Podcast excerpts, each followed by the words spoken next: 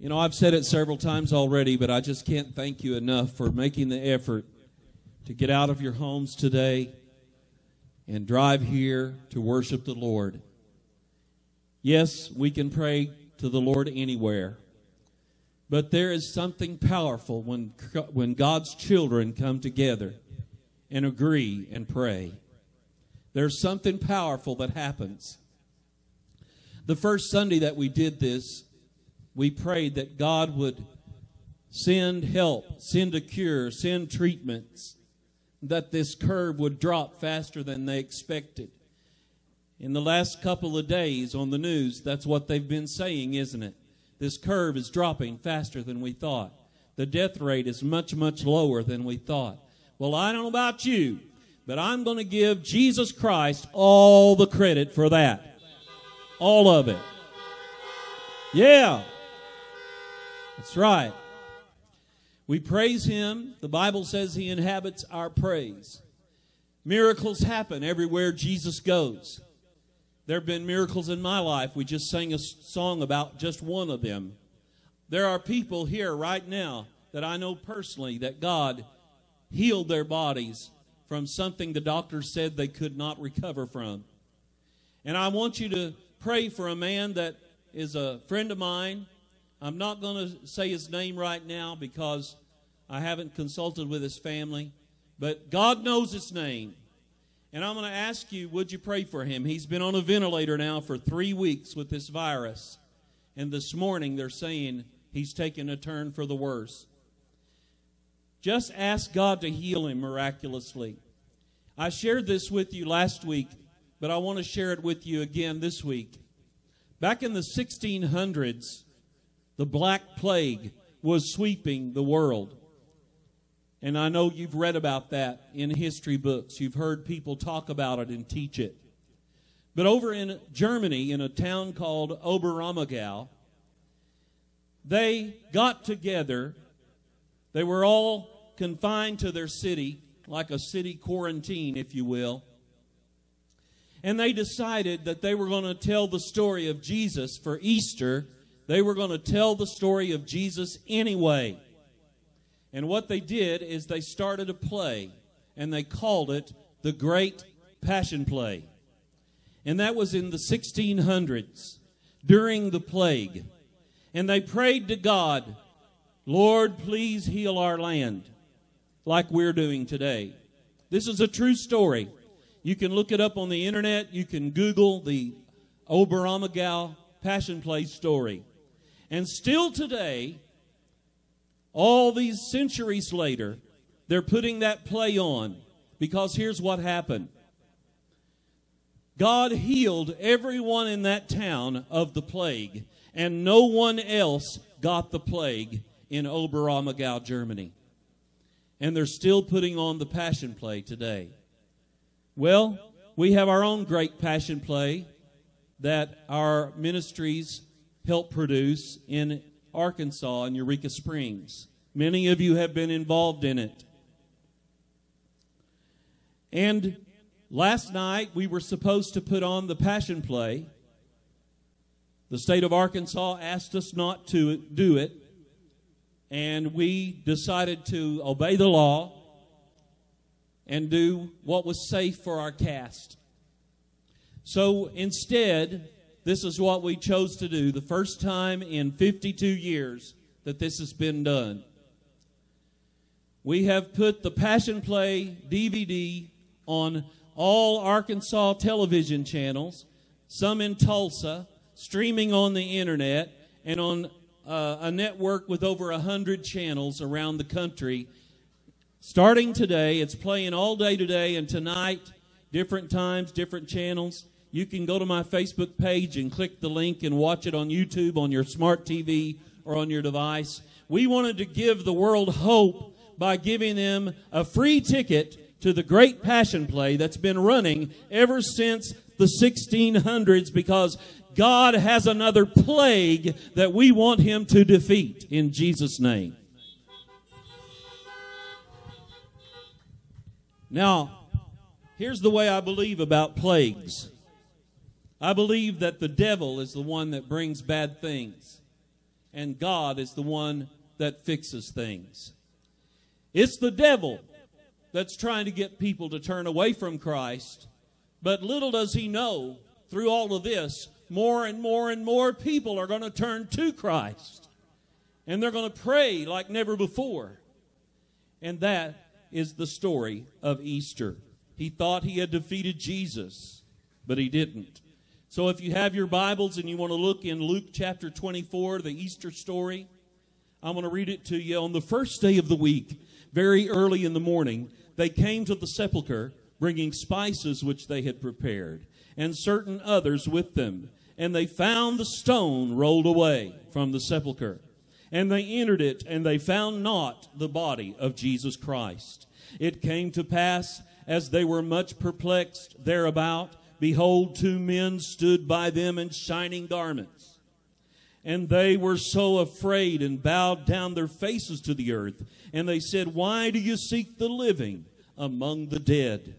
He is not here, he is risen. Remember how he spoke to you when he was in Galilee, saying, The Son of Man must be delivered into the hands of sinful men and then crucified, but on the third day he will rise again. What a great story! And it's more than a story, it is the truth. Jesus really went to the cross, he really died, he gave up his, go- his ghost or his spirit to the Heavenly Father. He cried out, Father, into thy hands I commend my spirit. And he drew his last breath and he fulfilled all the prophecies of the Old Testament where it said that they would bruise him and they would beat him and they would mock him. It also said in the Old Testament, when the Messiah comes, they will not break one bone of his body. You see, typically when they hung on the cross, they would break their legs to make sure they were dead and they broke the leg of the thief on the right. They broke the legs of the thief on the left. But when they came to Jesus Christ, they did not break his legs. They thrust in a spear in his side, and the Bible says blood and water gushed forth. You see, the blood poured down the cross that day as a sacrifice for your sin and mine. The world is frightened right now. When I say the world, I mean the people. People are frightened, but Christian people have a peace that only we have. We know that no matter what happens, even if we drew our last breath, we would wake up in heaven with Jesus Christ. Now, I want to live. I like life. I love life. If you love life, let me hear a big horn honking out there. Come on now. Yeah.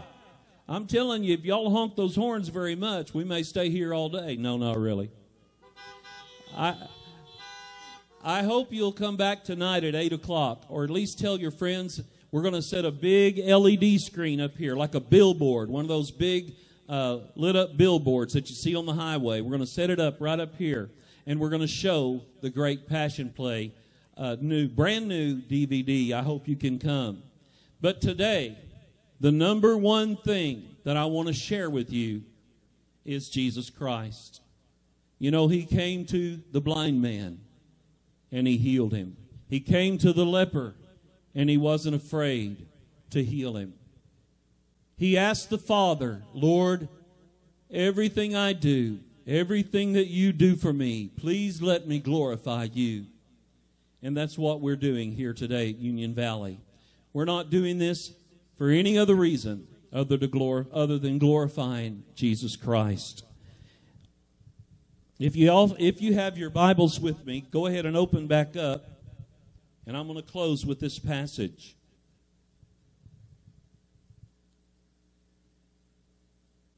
When Jesus died, they did not break his bones. He chose to die willingly. His blood poured out for you and me. They put him in the tomb of a rich man who had donated his tomb to Jesus Christ for burial. On the third day, when Mary came to the tomb, the stone was rolled back. She went inside, and he was not there. People that want to discredit Jesus Christ would say that he didn't really die, but he did. Some would say they stole his body, but they didn't because they had sealed the tomb. You see, we know Jesus Christ lives, and that's why we're here today to celebrate that. He is real. God is not dead, He is alive. And His name is Jesus. Yahweh, Jehovah, Yeshua. So many names by which He is called. Yet what's most important is that you are called by His name. He left, He ascended up to heaven, caught away in a cloud, and many, many saw it 40 days after He rose again. Did you know that Jesus Christ lived for 40 days after Easter? We don't know exactly what the day is, and I don't think they called it Easter back then. But I'll tell you what, 40 days is a long time after you've been laid in the tomb and died. You walked for 40 days all around Galilee, and people by the thousands saw him and knew that he lived.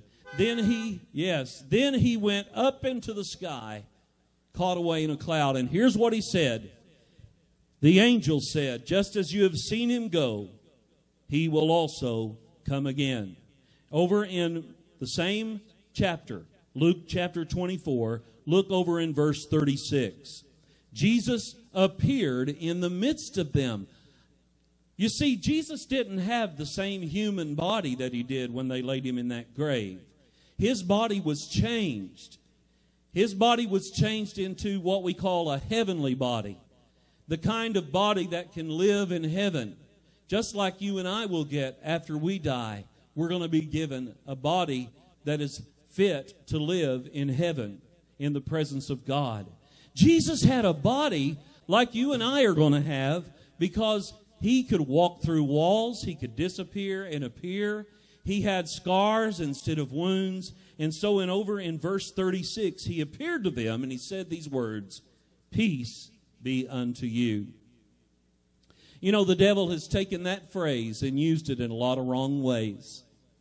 But, guys, peace, the true peace that penetrates the soul down deep, can only come through knowing Jesus Christ. If you're here this morning and you've not given your life to Christ, you can do that right there in your car. Just pray and really, really mean it. Lord, please forgive me.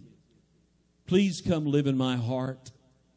Please take me to heaven when I die. I know I'm not perfect, but Lord, thank you for forgiving me. I give my life to you. I give my life to you, Lord Jesus.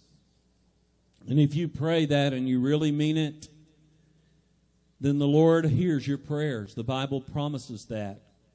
You know, it also teaches us to be baptized, to get involved with the church that's doing God's work. And after this is all over, if you've given your life to Christ, I hope you'll contact me and say, I want to get baptized after this is all over. But if you already are saved, maybe the Lord's leading you to serve Him more. Maybe He's leading you to follow Him on a daily basis.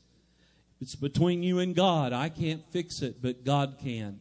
And you can share these words with other people. Peace be unto you. And he goes on to say, Why are you troubled? And why do thoughts arise in your hearts? Behold my hands and my feet. That is, I myself, handle me, see, touch me.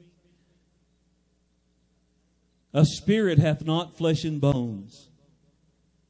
And then down in verse 49, he says, I send you the promise of my Father. Tarry in Jerusalem until you are endued with power from on high. All right, so this is my final thought for the day out of the scripture that I just read. You are a chosen child of God. If you've given your life to Jesus Christ and you really meant it, then you, the Bible says, are a disciple of Jesus Christ. And he is saying, tarry in Jerusalem, and power is going to be given to you. And it's not just one time, but it's over and over and over through your life. How many know that the government has no power over God? How many know that Satan has no power over God? How many know that a virus has no power over God? I'm telling you, there's nothing, there is nothing that God cannot do. And I am giving it to Him this morning in Jesus' name. He is enduing you with the power of God to live forever. I'm going to live forever. How about you? Would y'all sing this with me? I have decided to follow Jesus. I have decided to follow Jesus. I have decided to follow Jesus. No turning back, no turning back. I just want to ask you this one question and then I'm going to close and we're going to sing. If you're giving your life to Christ this morning, and you really mean it, you say, I am giving my life from this day forward forever. I'm giving my life to Jesus Christ starting right now. If that applies to you, would you just wave at me out of your window? Just say, That's me. That's me. Yes, there's several all over. I want to give my life to Jesus Christ starting right now. And I really mean it. Praise God. Praise God. Happy Easter, everybody.